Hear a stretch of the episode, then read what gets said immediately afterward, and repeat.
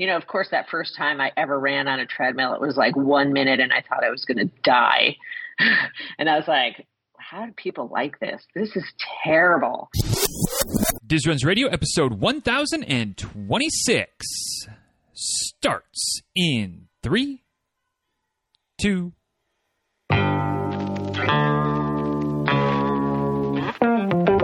Welcome back to Diz Runs Radio, where I talk with runners from all corners of the running world about running, life, and everything in between. I'm your host, Denny Krahe, and it's just about time to head out the door for an easy run and a great conversation. So if you're ready, then I'm ready. Let's get started.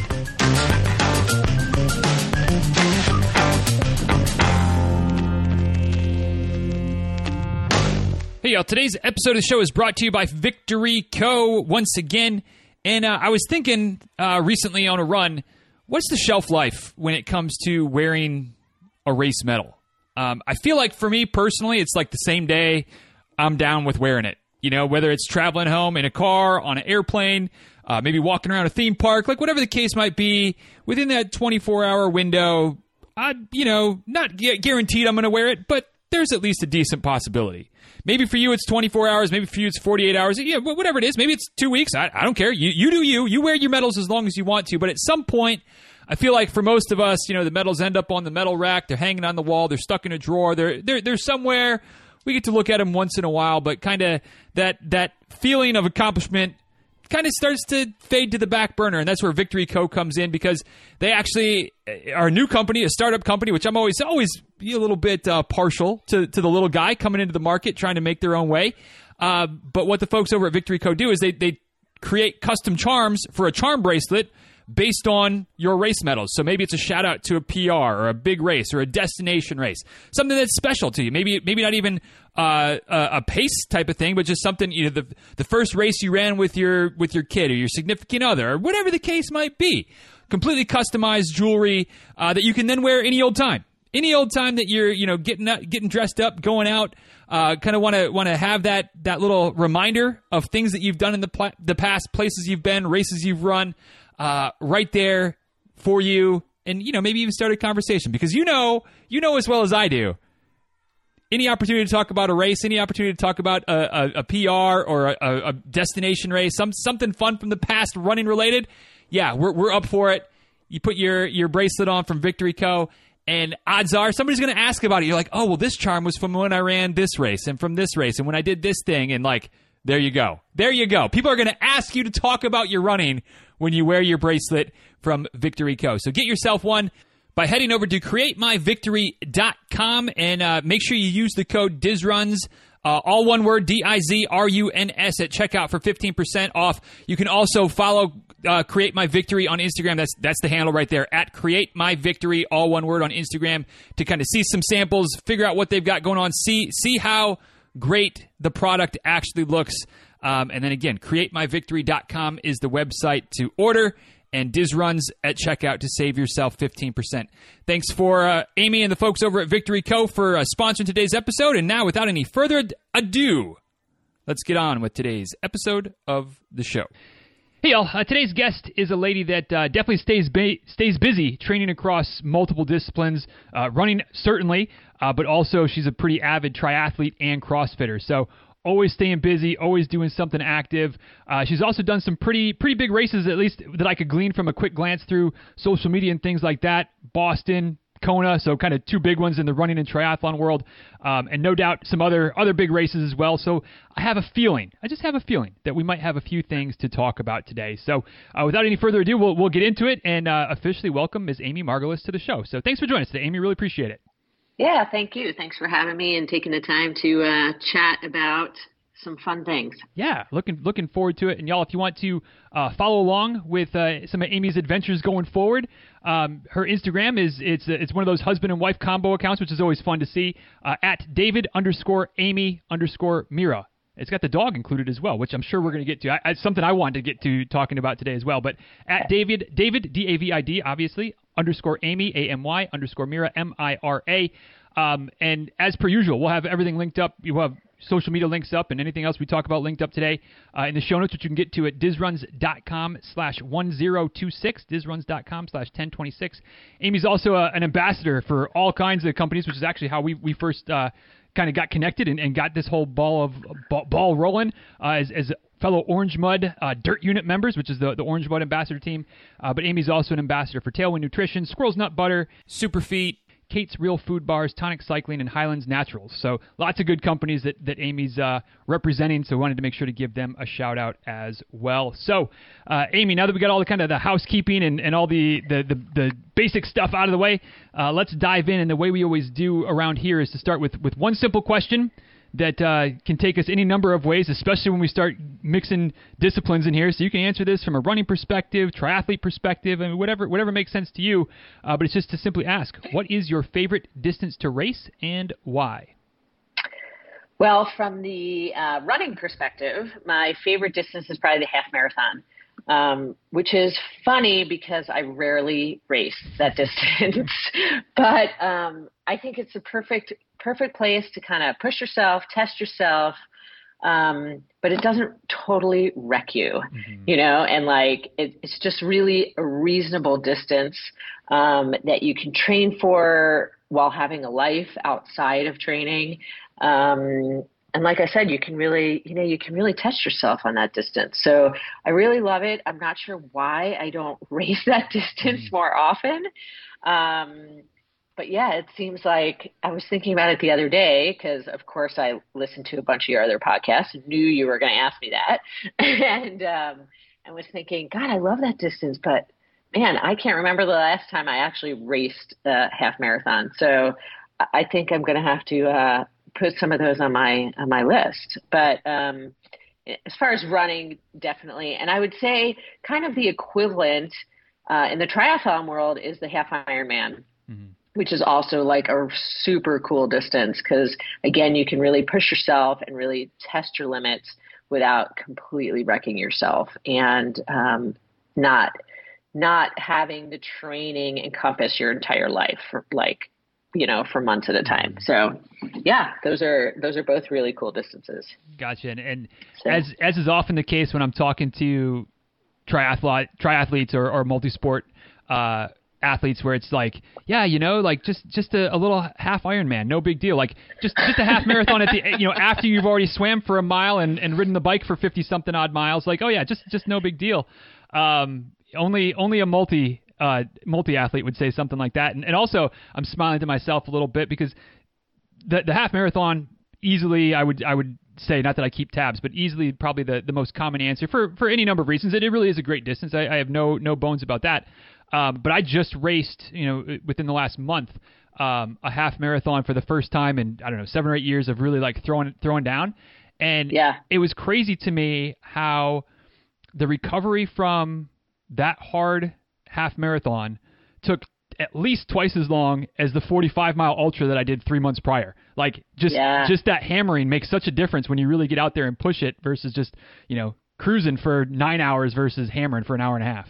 Oh, totally. And and the difference between like was your your half marathon on the road right. versus yep, the ultra exactly. was on the trails, right? Mm-hmm. I mean, that makes such a difference. The pounding, the yeah, like you said, just how hard you push yourself. Totally. Um, yeah, that makes a big difference with recovery. Absolutely. Yep. Yep.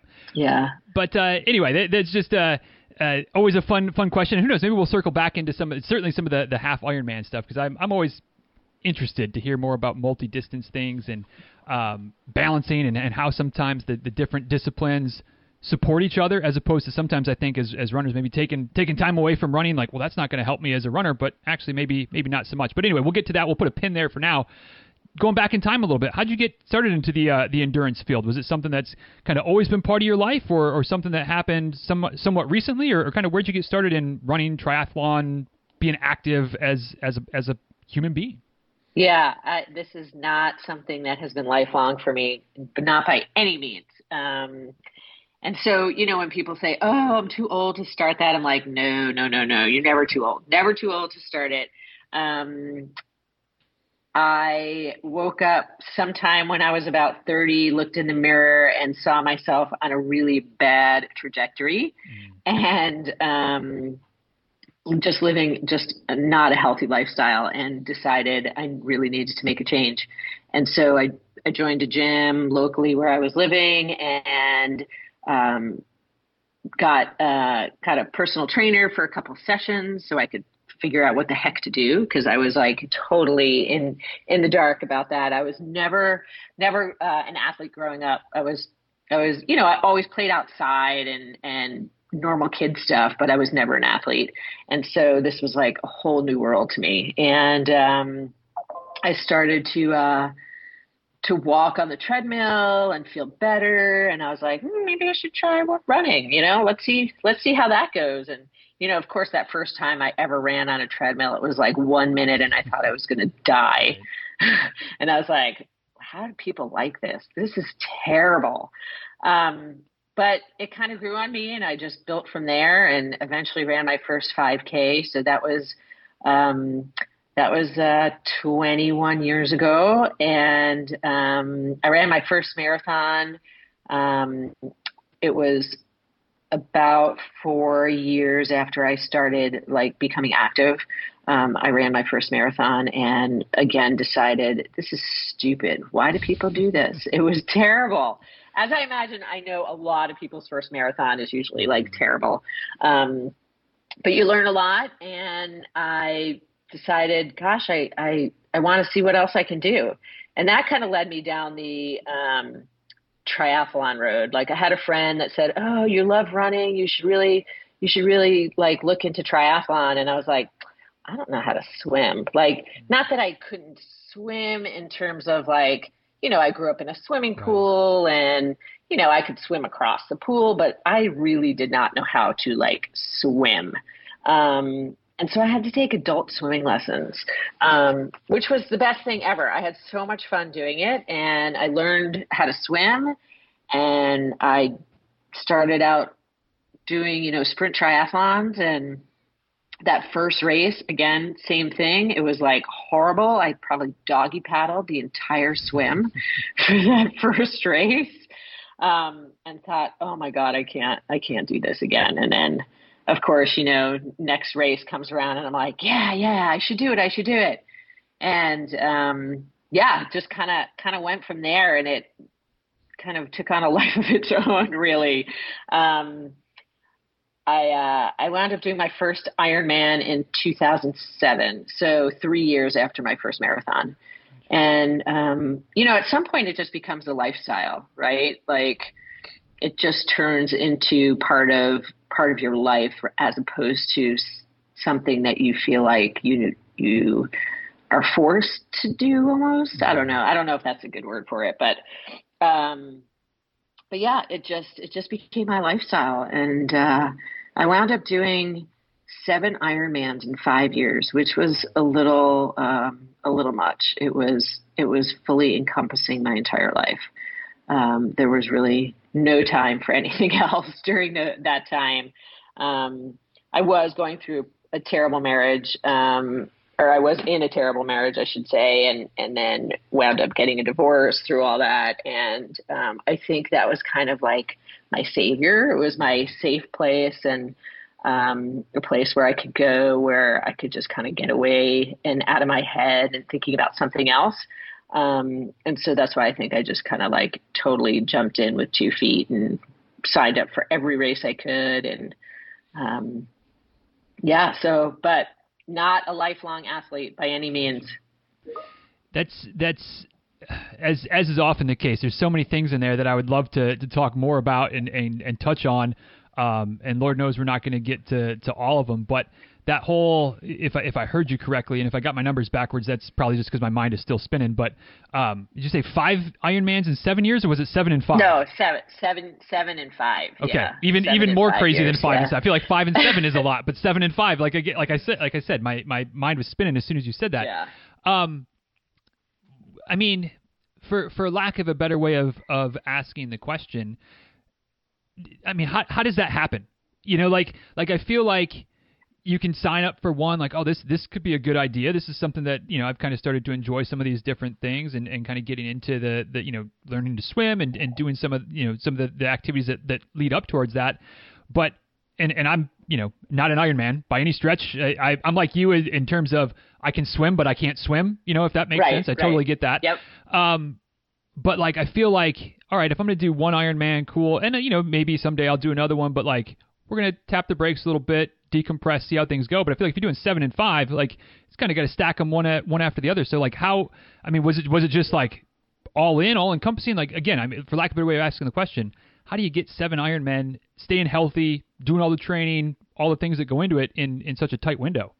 Yeah, well, so it wound up being like one a year, um, and then the it, um, and then I did two in one year, and so you know, for some people, like I know some people that do two or three a year, which is amazing to me. But even one a year is it is it is a lot. Um, but I think, like I said, you know, because I was like not in the best marriage mm-hmm. and I w- just wasn't in a good headspace myself, that it was just a way for me to kind of get out of my own head and get get a, really get away from from that uh, marriage per se, you know, and just just be because most of my training was by myself. Um, and so it was a way like it was it became my therapy really. And so um, I just you know, I said, "Oh, I'm going to do one, and I'll, you know, I'll probably it'll probably be a one and done kind of thing." And then I did it, and I just I, I fell in love with the sport, and um, and saw that it really did help me mentally um, because of what was going on in my life elsewhere. Um, and so I just I just kept going with it, and um, like I said, it kind of kind of took on a life of its own. And then I did. Um, so that was 2007. I I did one 2008, 2009, 2010, 2011, and then 2012. I did two eight weeks apart. And um, at that point, I was like, okay, I gotta, I gotta put the brakes on. Like, I was so burnt out after that second one that summer, and I was like, all right, I'm gonna take. At that point, I decided I was gonna take like two years off mm-hmm. and just focus on strength training and other things and having more fun, quote unquote. Um, but then I, I wound up um, I wound up taking five years off of, of triathlon and Ironman, um, and then did Kona in 2017. So um, it was good. I needed that break, mm-hmm. so um, so that I could get that excitement back too. I mean, it was like, you know, doing Kona, of course, is is amazing and exciting, but it was like even better because it had been five years since I had done an Ironman. So it was it was an incredible experience. You you mentioned in there, um, you know, kind of that, that gap of, of one year to the next until you had the, the two and eight week situation. Um, yeah. What was, and this is somewhat not necessarily a selfish question, but a, a scratching my own itch type of question because like I coach runners, that's a big part of of how I make my living. Um, yeah. And and you know, there's there's something to be said about getting to a certain level of fitness, whether it's a marathon, Ironman, half, whatever, whatever your goals might be. You, you get to that level of fitness and, and trying to kind of maintain it not trying to maintain peak fitness necessarily, but that good solid base, as opposed right. to really kind of coming down, ramping back up, coming down, ramping back up. And different philosophies, different ways of doing things, of course. Um, but how did you kind of manage your your fitness and your training between between those those Ironman races, which are obviously like such a commitment. Lots of times I feel I feel like I know at least, and you can correct me where I'm wrong. You know, four to six months of training blocks to get ready for one of those races. Like like what what did it look like for you personally in between those races at, at that point in your career? Yeah, I um well I had a I did have a coach for like my first two Ironmans. Um and then I kind of self coached myself because mm-hmm. I you know at that point um, I felt like, nah, I kind of know what I'm doing. And it's never a bad idea, even if you think you know what you're doing, to have a coach.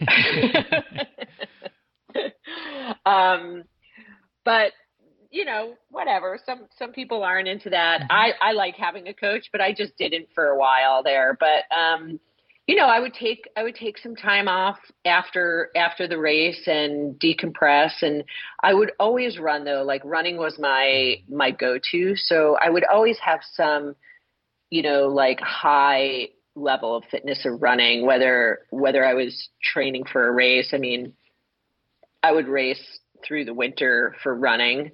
Um, I would stay on my my bike through the winter in indoors, mm-hmm. Stay swimming, but it just um, you know not to the level of the peak training leading up to an Ironman. So you know I would always have this really good base for all of it. Mm-hmm. Um, winters I would definitely focus more on strength training, which I didn't. Uh, I probably didn't focus on very well until probably about 2010 or 2011. I kind of put strength training on the back burner for a long time and um, and realized, you know, this is obviously this is how you get injured, right? You don't when you when you're not focusing on on your strength as well, and you're all you're doing is swimming, biking, running. So, um, so that really was a game changer for me too. Um, but yeah, I mean, I always maintained some level of fitness for all three, just kind of pulled back a little bit on the training and then just started ramping up again as it, you know, four months out or five months out. I never felt like I needed these huge training blocks because I always had this level, some level of fitness. Mm-hmm. And for me, um, I'm not some high, high level athlete. And so I know it's different. You know, when you're um, when you're trying to say qualify for Kona or qualify for Boston or you know run a sub three hour marathon or what you know something that's that's pretty competitive and fast your training looks a whole lot different than somebody who is just wants to go out and finish. And not that I didn't want to do well. Of course, I always want to do do well, and um, it's always a competition. Like in, within myself, I'm not going out and trying to beat other people necessarily. Or um, and I was never. I knew I was never to the point where um, I could ever qualify for Kona. And um, and I can tell you how I got a Kona spot. That's a whole other story. But um, I knew I was never going to be at that level. And so the pressure to, you know, train like, like I was going to qualify for Kona was never there. Mm-hmm. Does that make sense? Like, you know, I feel like the training is different for somebody who's a high, high level athlete versus, you know, somebody like me. No, it, it, totally makes sense, and, and it's certainly something that I feel like I can I can relate to, and, and probably a lot of folks listening, where you know, like like you said, competitive with yourself. You're trying to get your best. You're trying to do do what you need to do, but at the same time, you don't need to kill yourself to to shave off three minutes off of you know I'm just gonna make up a number. This isn't necessarily for you, but like off of a four four hour marathon versus 405, like your life's not changing, right? You know, right, so right, so right. just get exactly. after it, push yourself, but you know, all, yeah. all all without going to that that level where you're gonna break. Right, right, exactly. And it was, you know, it was a fine balance. I mean, and mm-hmm. and let me tell you, there, I I've been hurt plenty of times. I've had two knee surgeries for meniscus. I've had Achilles issues. I've, you know, I've had my laundry list of stuff. I had a stress fracture in my foot. Um, but really, when I started really focusing on strength training, the number of injuries that I've had have gone down significantly. So um, I would love to dive into that if if you don't mind, and and yeah. for, for your benefit, Amy, like uh, just so you kind of know, um, injuries always get my my spider senses going because my background is in athletic training, um, sports medicine. That that's my whole previous life before I started podcasting and coaching and doing all the things, which I guess kind of ties into coaching halfway well because I try yeah. to keep people healthy. I feel like that's a big part of the job. Um, yeah, totally. But I, I also and people that listen to the show know this, um, may talk a little bit about the value of strength training once in a while. And I know runners enough to know that some of them kind of tune out when I start droning on about how strength training is good for you and it's good for performance and it's good for injury prevention and, and all the things. Um, so I always love getting different different voices that hopefully are going to say some similar things or at least are on board with the idea of strength training and the value of it. Um, so if you don't mind, at least going into a little bit of kind of you know what what was it an injury that triggered you to start getting into strength training, or how did strength training become such a part of your routine? And then, like you kind of already let the cat out of the bag, that's helped. It, whether it's a direct causation or whether it's just some type of relation there, but like injuries have gone down a lot since you started strength training. So, kind of how did that get started for you as a, as a key component of your training? Yeah, I think it was. I mean, I, I think it was that I just always I was starting to feel broken all the mm-hmm. time. And I was, you know, I had I had some resources in my back pocket in terms of like a chiropractor that I was seeing and who did like a lot of soft tissue work. Mm-hmm. Um, and um, he was he was just like, I-, I keep telling you, you need to do more strength training. You need to do more strength training. And you know, I had always kind of blown it off. And um, he were he actually owned a CrossFit gym. Um, and like I said, he was not your traditional chiropractor. Definitely um, a lot of soft tissue work, a lot of um, focus on strength training stuff, and working with functional fitness. Um, and uh, and so I'm like, all right, fine, fine, you know. And it, there's nothing more humbling than think you're thinking that you're in pretty good shape and walking into a CrossFit gym, and you know, especially as a triathlete right? And I'm like, yeah, I'm in pretty good shape. Like, I've done Ironmans and stuff, right? Walking into a CrossFit gym and you can't even do a single pull up. And you're like, oh my God, right? I can but barely do to, like. To your to your benefit, then when when you have to go run 800 meters and they're like, oh my God, that's such a long run, and you're like, what? I haven't even broken a sweat yet. I mean, at least you've got that right. in your back, back pocket. right. yes, yes, you're right. But, you know, it just, it's really humbling. And you're like, mm-hmm. oh my God, you realize how weak and how much imbalance you have, right? I mean, my imbalances were like huge too. It was, it was incredible. So it was a huge eye opener. and so, sorry to, to, cut you off, but just, just yeah. for, for clarification, when you say imbalances, do you mean right to left? Do you mean like what, what imbalances are you talking about? Yes, like right to left um, hence leading to like probably two knee surgeries mm-hmm. on the same knee because that side you know was so much weaker. And um, so i had like my stress fracture my two knee surgeries. Um, i've had some hip, hip issues all on my right side. Right. Right? So you know definitely knowing like i have some serious imbalances that i need to work on. Um, and and uh, and so I kind of delved into CrossFit like like wholeheartedly, jumped in with two feet. So um, and was really doing a ton of CrossFit, especially in the off season of you know triathlon off season. So still still running and biking and swimming, but um, doing a ton of CrossFit. Like I was to the point where I was doing two days at CrossFit and um, probably the st- strongest I've ever been and saw my, my injuries like disappear, mm. you know, um, as far as like running type injuries or triathlon type injuries. Um, but doing that much CrossFit can have its own injuries in and of itself, right?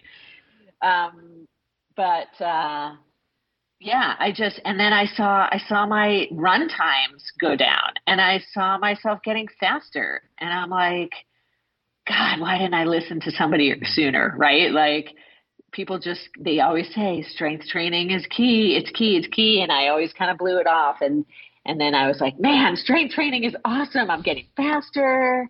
You know, I feel better. Um, and that's that's when I as I got stronger, I knew that I could I I could I could qualify for Boston. Mm-hmm. Um, I knew that Kona was never in the in the you know in the works like that was never going to happen but um, I, I knew that at some point I, I bet I, I, could qualify for Boston. Now that I'm getting a little bit faster and a little bit older, which helps too. That's that's my timeline. Get, get, just a little bit faster, add about ten more years to the mix, and uh, that's right. I'll be right about there. At least at least I'll be close enough to then really get serious about pushing it. But right, right. now it's like, man, I'm not going to knock 40 minutes off of my time or 45 minutes off my time, whatever I need. So yeah, get get and a little bit older. Yeah. You know, I was like, I had a huge chunk, and I was like, there's no way. And you know, Boston was always on my radar, but it was like, nah, it's it's not it's not a realistic goal. I mean, it's good to set really, you know, really good goals, but you want to be realistic about those goals too, you know. And um, but as I saw my my run times come down, and I was like, God, maybe maybe I can do this, you know. So um, so now you know, strength training is just a part of part of my routine now. Really, right. um, I'm I'm actually a group fitness instructor now too. So um, I teach at the local Parks and Rec department uh, here in town and at a little private gym as well. Um, and so, you know, I try to get other people really excited about strength training, mm-hmm. um, and and know the uh, the benefits of strength training, because um, it really it really makes a huge difference. Yeah, totally. And and not only you know just from running performance, but also just life. You know, like you're picking oh, up groceries absolutely. or you're picking up your kids or absolutely. whatever whatever it is, grandkids. You know, you want to you want to play yeah. with your grandkids 20 years from now. So like do some stuff now to make sure that yes. you're giving yourself your best chance to do so. Um, yeah.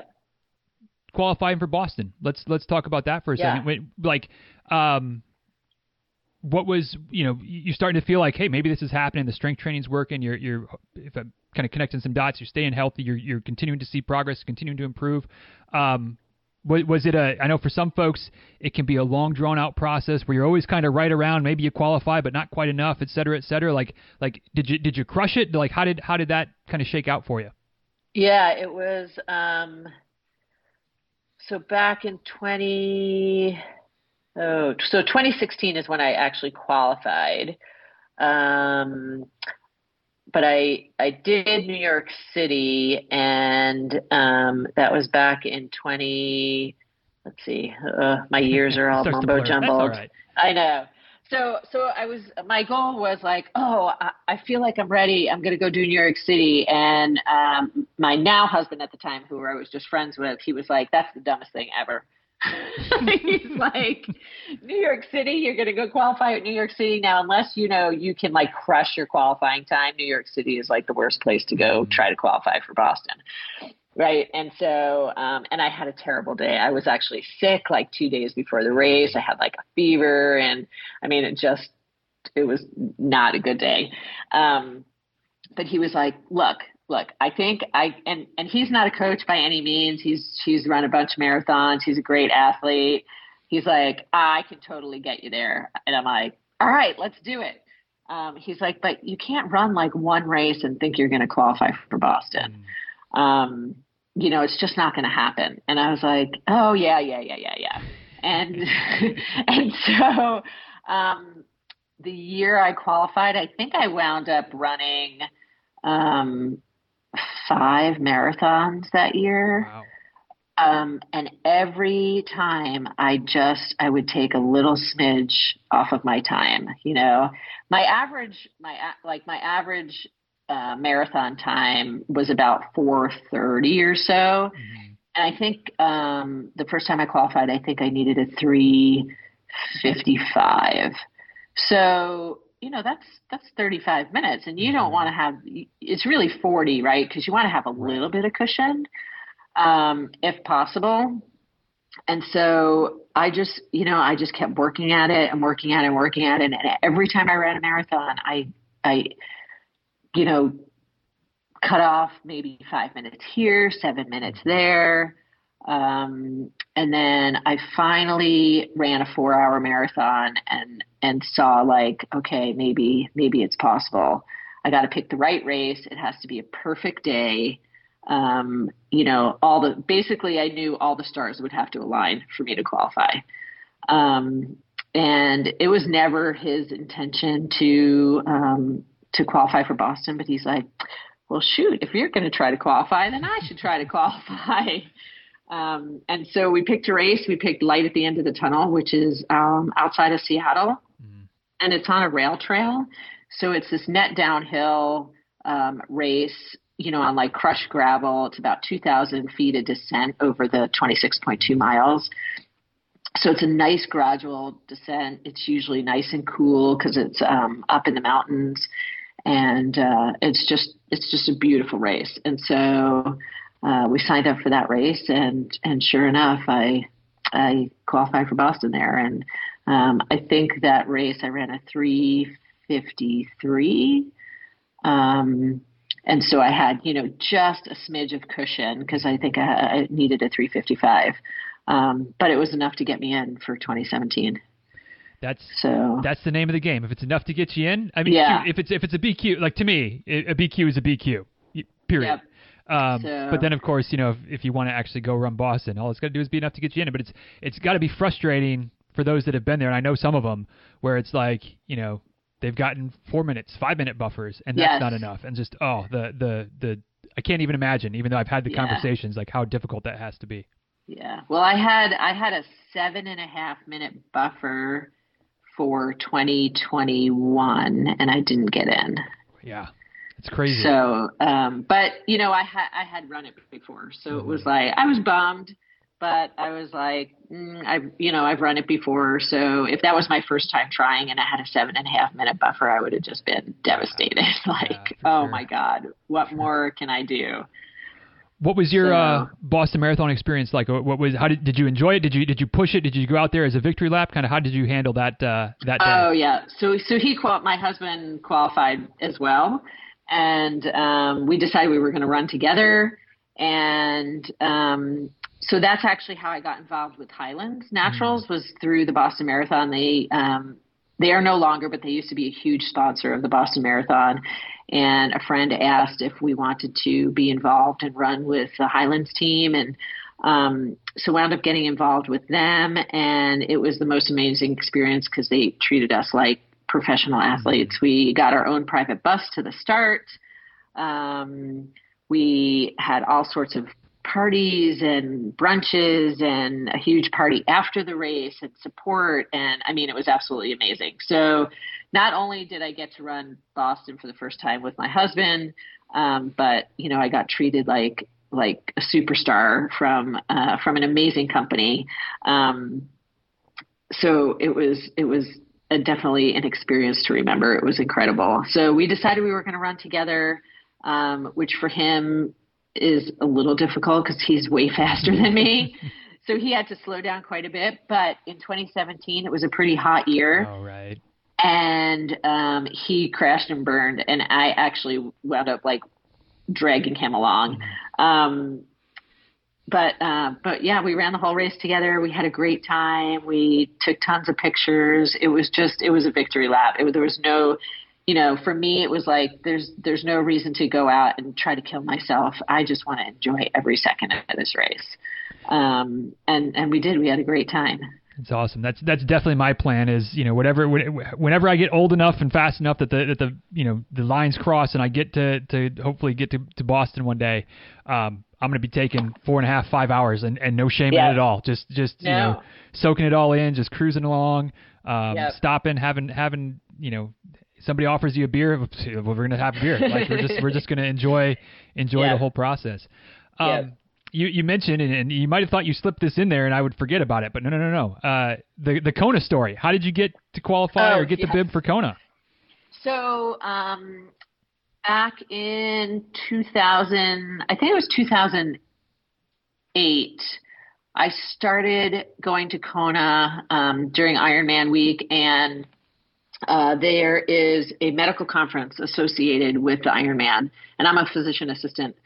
And so I would go to the medical conference every year. So it's like the whole week leading up to Ironman, there's a medical conference, and it's mostly obviously sports medicine stuff.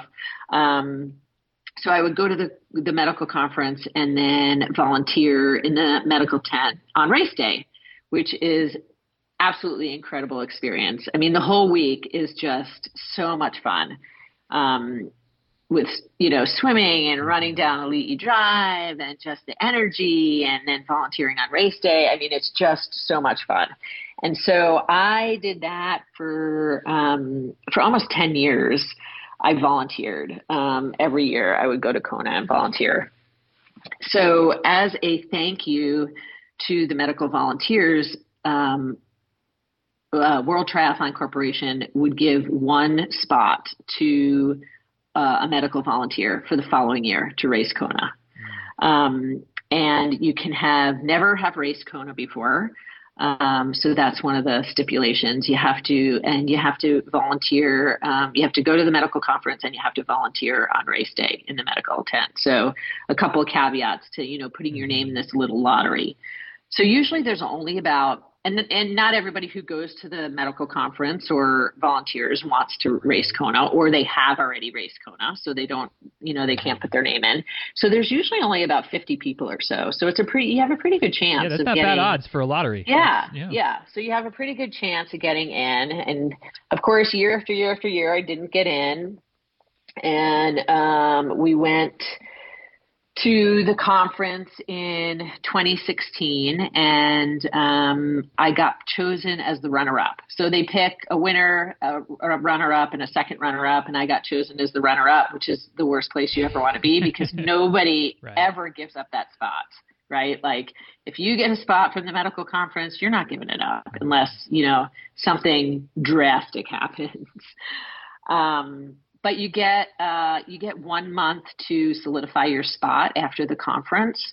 Um, you have to have like a doctor sign off on a medical form saying that you're you know you're medically capable of doing doing this and just kind of solidify your spot um, within a month after the conference and I mean, I like I remember this like it was yesterday. My husband and I were up in Bellingham, Washington, doing um, doing a trail race, and it was like the most miserable day. It's like cold and rainy and windy and just ugh, so gross outside. And um, I got a call from uh, one of the medical conference guys, Joe, and um, all he says is, "I hope you're still planning on um, training for Kona." And I was like, "What?" and so I called him up immediately because I think he sent me a text, and I'm like in the back of the car getting my stuff together. My husband's sitting in the car because it's so cold, and I'm like screaming and yelling. He's like, "What did we forget? What did you forget?" I'm like, "No, no, no! I think I got a spot to Kona." That's awesome. And, uh, what was the race like? and uh, Kona itself. Yeah, yeah.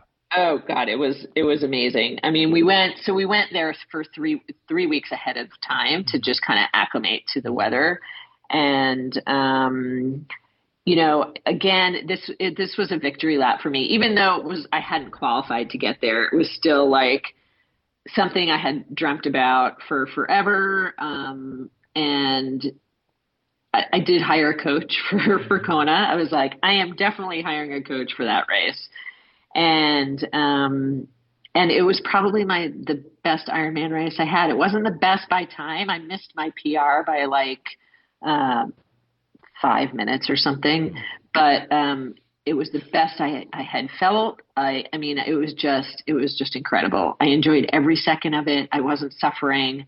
Um, at any point in time, I just enjoyed the whole day. It was it was magical.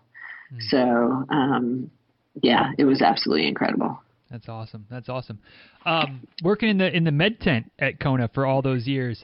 What, Yeah. What's you know, and again, I mean, the athletic trainer in me could nerd out for a whole hour on some of the things that I'm sure you saw there. Um, but but what what is maybe the most common thing that uh, that that you experience as far as reasons that people show up in the med tent at a, such a high level race with such high level athletes? What what seems to trip people up the most health health wise on race day? Oh, pro- probably dehydration is the, especially in Kona is the biggest thing. Um, I would say. Um, so I worked mostly uh um, in a roaming van. So we would outfit these vans almost like an ambulance, and um, and so I just found it super fun to actually be out on the course as opposed to um, in the medical tent, um, especially as a PA because it's it's a hard spot as a PA um, for them to utilize you in a medical tent like that.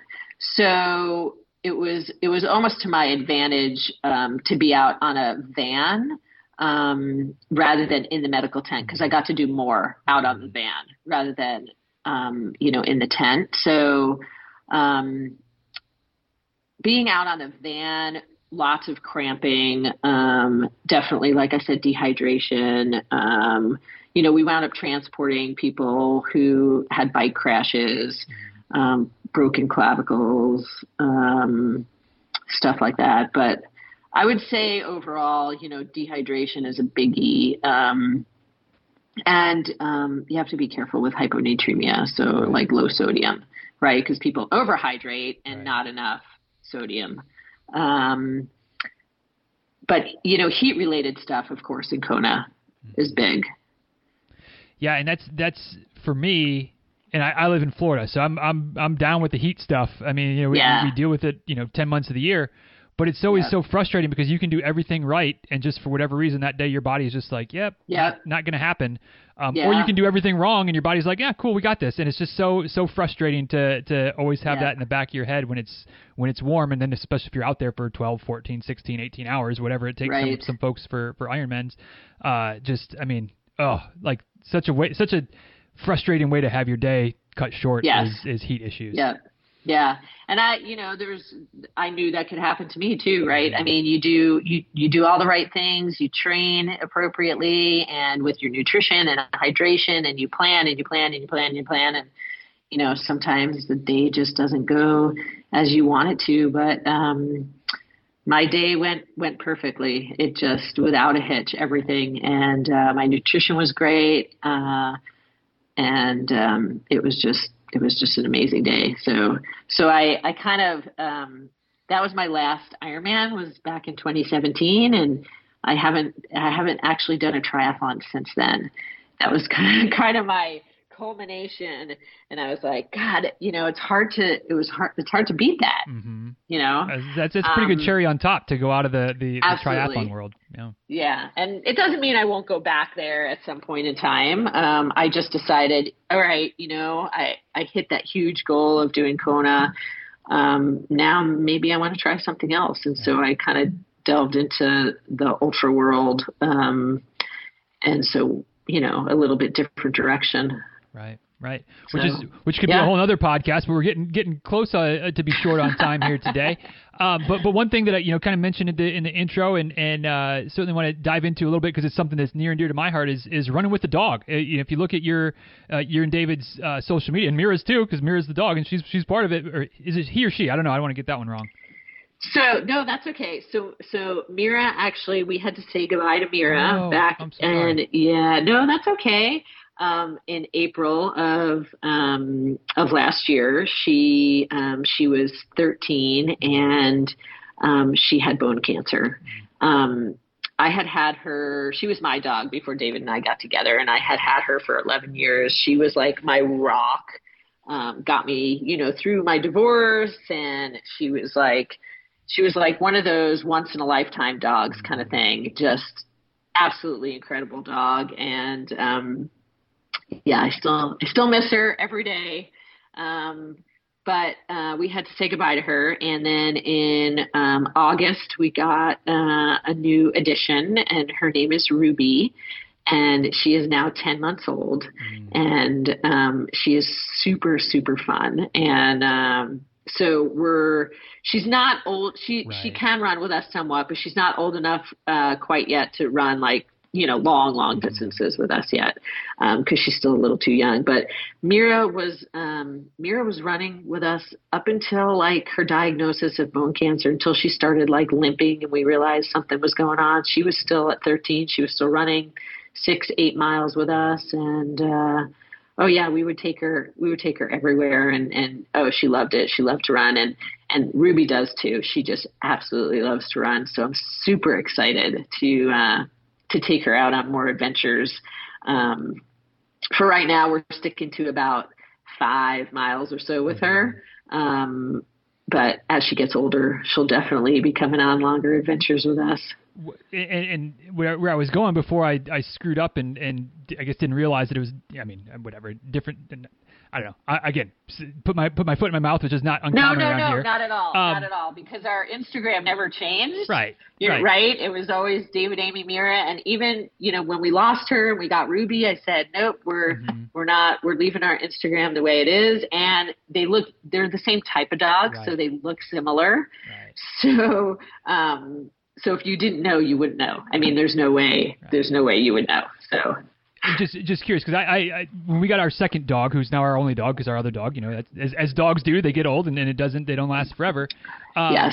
But but a big requirement for me was that the second dog I wanted as a as a running partner, and and my yeah. dog now is is uh, 10, 10 and a half, somewhere you know, pound puppy. You don't know exactly what the age group is, but somewhere in that in right, that range. Right. Um, and she's still good for you know 35 miles a week or so. She gets you know five six with me every day, and usually does a long run with my wife on the weekend. Um, yeah. But it just you know having a running dog like to me best you know nothing against the the two legged running partners, but the the four legged running partner a little bit little bit head and shoulders better. Um, how far did, did Mira ever end up going? What, what was about her longest? Do you, do you know off the top of your head? Yeah, so when she was eight, we ran a half marathon with wow. her, and um, and it, it, was a race actually, mm. and they even she wound up getting a medal and everything. yeah, and um, it, she loved it. Yeah, I never um, I never ran her more than that because I didn't start running her longer until she was a little bit older. Right. And so I felt like, you know, I never wanted to push her to where she hurt. I mean, that that never made sense to mm-hmm. me, right? So um, it's one thing to push yourself to hurt, but there was no reason to push her to the point where like she had pain from running. I mean, that's not enjoyable, and there's no reason to push a dog that far. And and she probably could have gone longer, but she was very happy with you know on average going going six to ten miles um but yeah on her eighth birthday because she her birthday was actually yesterday she's a she was a valentine's baby and um and so it was on her uh her eighth birthday we ran a valentine's race in seattle um and uh that was super fun yeah. so Always, always love seeing people that uh, running with their dogs because, like I said, just near, near yes. and dear to me. Like just dogs in general, yeah. near and dear to me. But then uh, a running dog, uh, boy, yes. doesn't doesn't get a whole lot better than that. But no, no, and I'm super excited that Ruby is just just loves it. Mm-hmm. She just loves to run and be outside and be in the woods and. um and so uh, I'm so excited to be able to take her on longer adventures with us. And yeah. uh, yeah. Many, hopefully, many good years and many, many, many good miles uh, with, with yes, Ruby in the not too yes, distant definitely. future. Definitely. As, as we're uh, wrapping up, Amy, I, will give you one more question. I call it the philosophical question. It's kind of where we put the put the bow on things here at the end, and and not, no no pressure, just something open ended, not necessarily anything specific to things we've talked about today. Um, but but just curious, you know, you, you said somewhere in there towards the beginning that um, it's been about 20 years, 21 years, something like that, that you've been been running. Um, curious, you know, at this point, 20, 20 some odd years later, and, and hopefully, again, just like with Ruby, many, many years and many, many miles to, still to go. Um, what, why do you, what, what do you enjoy so much about running and, and just the active lifestyle in general that, that you clearly lead? Oh, that's a tough question because there are so many aspects of it, right? There's so many aspects of it. Whether it's, I mean, that's how I met my current husband um, was through triathlon. Mm-hmm and um, that's how I've met some of my closest friends. Um, I feel like it is again, it's it's therapy for me. It allows me to, if I'm by myself or just with the dog, to think about life and and um, solve all the world's problems, or at least all of mine, when I'm out on a run, right? or think I have. Um, and it, it just gives me space to to regroup, you know, and um, I just I just love the way it makes me feel, really, too. Um, and and I can't I can't see life anymore without it. Um, which is amazing because the first 30 years of my life I didn't you know i didn't have it in my life. And so i think god how different would it have been had i been a runner right from you know from being a kid? Um but maybe i wouldn't love it as much mm-hmm. either. So you know you never know. You never know where where life will lead you. Um but yeah yeah it's just uh it's it's something that that makes me feel good feel feel physically and mentally mm. absolutely. I'm, I'm sitting here nodding my head through all that, but that, that last little bit, just feeling good. I mean, that's that Yeah. feels like it hits the nail on the head for me, and, and I'm sure so many others that are listening as well. So, uh, Amy, thanks for for taking the time today, and y'all listening. Uh, again, follow along uh, at David underscore Amy underscore Mira, even though it's Ruby now, but whatever. We heard that story. We don't need to revisit it uh, on Instagram. Uh, dizruns.com slash 1026. If you want to head back to the show notes for today, we got some photos and links in the whole nine as per usual. So, uh, Amy, once again, thanks for for making the time today. Uh, I feel like there's a like I, I mean I said it a couple times. There's another hour or two that we could have done, but uh, you know, gotta gotta be uh, cognizant of the time and, and let you get on with your day. I appreciate the time that you did give, and uh, wish you nothing but the best going forward. Yeah, thank you so much. I appreciate you having me on, and uh, and hope um, hope that that your listeners enjoyed it. All right, y'all. Thanks so much for taking the time to listen to today's episode of the show. Hope you enjoyed the conversation between Amy and myself. And as per usual, I'd be curious to know what stood out to you from today's episode. What was your, uh, go ahead and say it with me now. Takeaway du jour. Du jour. Yeah, I don't know. I mean, is that is that is that a fun thing or is that just ridiculous? Yeah, probably ridiculous, but whatever. It puts a smile on my face. So we're going to keep mixing that in every once in a while. But anyway, back to the the topic at hand. What was your takeaway from today's episode? What was something that stood out to you from our little chit chat that uh, might be might be going somewhere with you, rattling around in your brain just a little bit? Um, for me, lots of great stories, of course. But when Amy was talking about the value of strength training to help correct imbalances between her right and left side, um, all parts of me started to to light up as far as the athletic trainer side of me, the strength and conditioning coach side of me, the running coach side of me, and the actual runner myself side of me. Like there were there there were so many things packed in that little statement that I was just like, oh my gosh, yes, so easy to overlook the value of trying to keep your right and left equal. And I, I think that a lot of times we think, and, and this isn't a, a dig, I think this too. I, I, I lose sight of this all the time, that we think we're very symmetrical, that our right is basically the same as our left. And sure, we might have a dominant side. I mean, we certainly do. Um, but you, you, for the most part, you're like, yeah, you know, if I'm if I'm doing whatever, if I'm doing a squat, I'm working both legs equally. If I'm doing a push up, I'm working both legs e- or both arms equally. Um, you know, my, my right side's just as basically as strong as my left side. And the fact of the matter is, it's not true. Um, we are actually pretty pretty asymmetrical. Not dramatically asymmetrical. You know, for the most part, our legs are about the same length, but most of us, one leg's a little longer than the other. For the most part, our legs are probably relatively equal in, in terms of strength and flexibility and things like that, but there's probably some subtle differences. You know, if you try to stretch just to your right right toes, you might find you can reach it, and your left side, you might get to your ankle, or vice versa.